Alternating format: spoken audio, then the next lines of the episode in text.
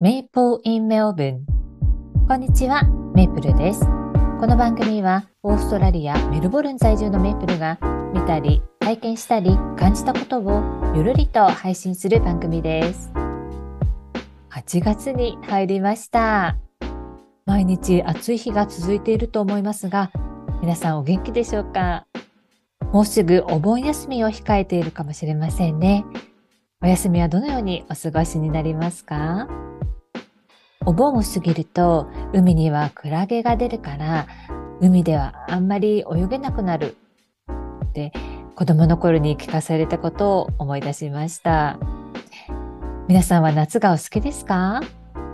あの私はね夏があまりね好きじゃありませんでした。あの学生の時ね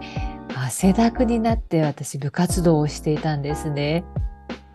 あのある暑い日なんかにはね体育館であの部活をしているみんなのね頭からね湯気が出ているのを見たことがあります。本当にね頭の上からね湯気が出てるんですよ。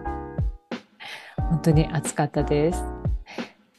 ちなみにあの当時はね水を飲んではいけないという時代でなんかウォーミングアップとか言いながらもう途中で水も飲まずにですね夏の暑い工程をものすごく走らされた思い出があります。あれだけ動いていたのにあの汗をかいてねでも水をこまめに飲まなかったけれどもでもあの時は何で大丈夫だったんでしょうね。まあ、あとその後ねあの私は就職した後も実家から通っていたんですけれども私の部屋にはねエアコンがなかったんですよ。もうなのでね朝は起きてもうメイクしたりとか支度をしながらもう汗だくですよ。そしてねその後最寄りの駅まで私17分ほど歩かなきゃいけなかったんですね。なのでもう駅に着いた時にはね汗だくでした。まあそんな夏の思い出がありますけれども、でも今のね、暑さは、その当時の暑さに比べるともうずっと厳しくなってますよね。オーストラリアはですね、あの日本と季節が逆なので、8月は冬になるんですけれども、気温についてこんな記事がありました。北半球での猛烈な熱波、火災や記録的な高温が確認される中、オーストラリアでは来るべき事態に備えるように警告されている。7月が観測史上最も暑い月となりそうな中で、記録的な気温が24日間も続いているという衝撃的なグラフが示された。国連事務総長のアントニア・グレーテス氏は、地球温暖化の時代が終わり、地球沸騰化の時代が到来したと憂慮すべき声明を発表した。今年の6月はすでに記録的な暑さとなっており、オーストラリアのアルバニージー首相は気温変動政策を考え直した方がいいと懸念を表すオーストラリア人もいる。気候評議会のリサーチディレクターであるサイモン・ブラッドショー博士は、北半球の極端な火災と熱波は、オーストラリアは絶対にここ数ヶ月間の困難な状況に備える必要があるとし、特にエルニーノ現象が発生する時期には、より暑く乾燥することが多いと警鐘している。世界気象機関 WMO のペッタリー・ターラス事務局長は、7月に何百人もの人々に影響を与えた異常気象は、残念ながら気象変動の厳しい現実を示しており、予兆でもある。温室効果ガス排出削減の必要性は、かつてないほどの緊急性を要しており、気候変動対策は高価なものでなく必須となっていると述べた。地球温暖化の時代が終わり、地球沸騰化の時代が到来した。これ実感しますよね。あの昔よりも確実に暑いですし、ねまあそしてこの記事の中ではねオーストラリアにこれからやってくる夏に何かしらの対策が必要だとありました。オーストラリアのね、夏はとても暑くなります。あの、ここね、メルボルンはオーストラリアの南に位置するので、他の州よりもね、気温は低いかもしれないんですけれども、まあ、それでも40度以上に、ね、なる日もあるんです。私がメルボルンに来て初めて40度の日を体験した時はですねあのまるでねオーブンの蓋を開けたような熱だなって思いました。あの湿度がね低いので汗だくというよりもこう熱ですね。焼けるような感じがしました。でもねあの日向とね日陰ではねかなり体感温度が変わってくるんですよ。これはきっと湿度が低いからだと思うんですけれども。そしてね、あの、大体の日は、こう、日中すっごく暑くなっても、夕方頃にね、ぐっと気温が下がるんです。これはクールチェンジと呼んでいるんですけれども、こういったクールチェンジが頻繁にあります。こちらの家は暑さ対策されている家が多いので、あの、40度の日にね、あの、1日目、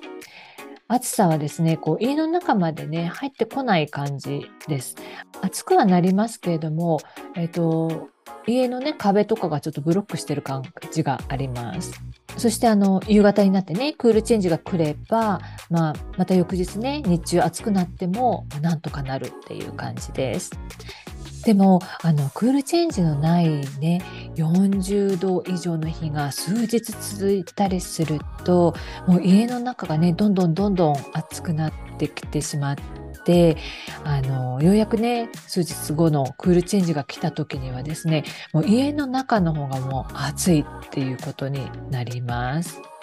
こういったね、あの40度以上の日が続いたりすると、このあまりの暑さのために、電車のね、レールなんかが歪んでしまったこともあります。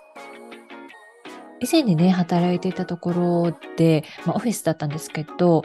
あの、夏にね、今日はこれから暑くなって、電車が止まるかもしれないから、あの、今日は早く帰ってくださいって言われて、早々にね、帰ったこともありました。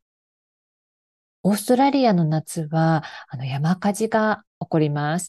オーストラリアにはユーカリとかティーツリーの木というのがたくさんあるんですけれども、これらの木っていうのはあの油分が多くて燃えやすいんですよね。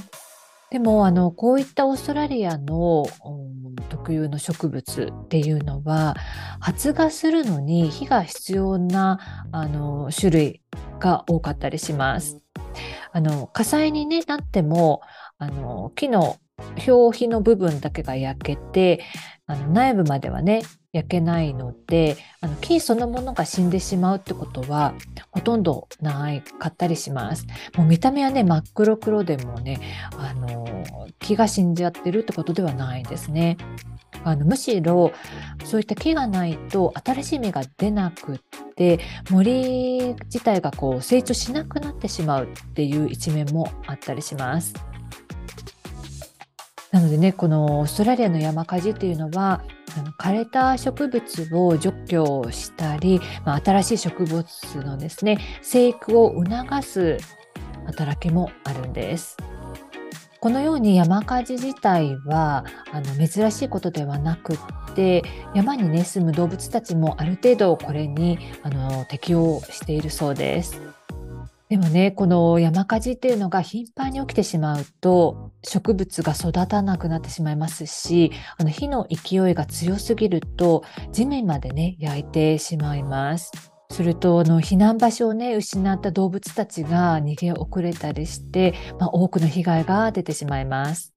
2019年から2020年の間に起こった山火事のニュースというのは日本でも報道されていましたので記憶にある方も多いと思います。その時はですね降水量がもう本当に少なくってそして空気が乾燥していたそれに加えて記録的な熱波に襲われたので大規模な火災になってしまいました。もうねオーストラリア各地でとっても多くの人が被害に遭ったんです。メルボルンのあるここビクトリア州も山火事によってね被害が出ました。火事になったのは、まあ、郊外だったりしますけれどもこの頃ねあの日によってはメルボルンシティの方までね煙が漂ってきた日もあったんです。こういったあの森林火災がね与える主な影響としていくつかあるんですけれども木々の燃焼によって生じる二酸化炭素の放出広範囲にわたる土地や居住地の損失。極端な気温上昇によって起こる二次火災。野生動物の消死と生態系の変化。大気汚染、煙による被害。地表や空気の乾燥、温暖化、レスキュースタッフの身体的被害、消火や救助活動による経済的損失、こういったものが挙げられます。あの、先ほどのニュースで、これからやってくるオーストラリアの夏、この数ヶ月間の困難な状況に備えることが必要だというふうにありました。あの、オーストラリアではですね、ヘリコプターを中心とする消火では間に合わないということで、消防機と呼ばれる専用の消防飛行機や陸上消防機が使用されます。あの、消防機はですね、貯水池などの水をあの大量にね、運ぶことができるので、あの、火災のね、現場の上空から一気に水をね、放出して、あの消火活動を行うんですけれどもあとはですね、えーと、火災が広がりそうなエリアの木をですね伐採して防火帯を作る消火活動というのも行われます。でもこういった消火活動というのはあの一旦ね火が上がってしまうと鎮火するまでには相当な時間がかかってしまうんです。こういった消火活動にはですね大量の水も必要ですしまた多くの費用も必要となるので、まあ、国を挙げてね消火に取り組む必要があるんです。これまでも国を挙げていろいろな準備はしていたと思うんですけれども個人レベルでは具体的にどういったことをしたらいいんでしょうか？森林火災っていうのは自然発火などのあの環境がね原因で発生するケースと焚き火とかタバコの消し忘れというあの人為的な原因でね起こるケースがあります。キャンプとか登山の際にはあの木々がね多い場所での焚き火は避ける、えー、火の近くに可燃性のものを置かないようにする、えー、風が強い日や乾燥した日は焚き火はしない、えー、こういったことも注意。したいことですね。あとは自然発火による火災についてはあの人間の活動が一因となっている場合があるということでこれはあの地球規模の温暖化これは二酸化炭素の排出量が多く関与していると言われていますね。二酸化炭素の排出を削減しようということでいろいろな、ね、ニュースなどもあの報道されてますけれども個人レベルでどうやって二酸化炭素の排出を削減していくかというような、えっ、ー、と、記事なんかもありますね。まあ、その中では、まあ、有名なところでは、冷房の設定温度を、あの、一度高くしましょうとか、車の運転は控えて、まあ、アイドリングをやめましょうとか、あとは使わないコンセントなどをね、抜きましょうとか、えっ、ー、と、そうですね。あとはシャワーの時間を減らそう。あとはエコバッグを持ち歩きましょうなんていうのもそういったことに含まれると思います。3ヶ月後には夏がやってくるメルボルン。エアコンの設定温度を気にしたところでどうなるの？と感じなくもありませんが地球温暖化をひしひしと感じる今すぐには大きな変化を感じられないとしてももうやれることはやるべきなんだなという考えを持たないといけないのかもしれません。もうあのような山火事の被害は出てほしくないです。節水や節電なども合わせてできることをできるだけやっていこうと思います。皆さんは日頃から心がけていることはありますか？よかったら教えてください。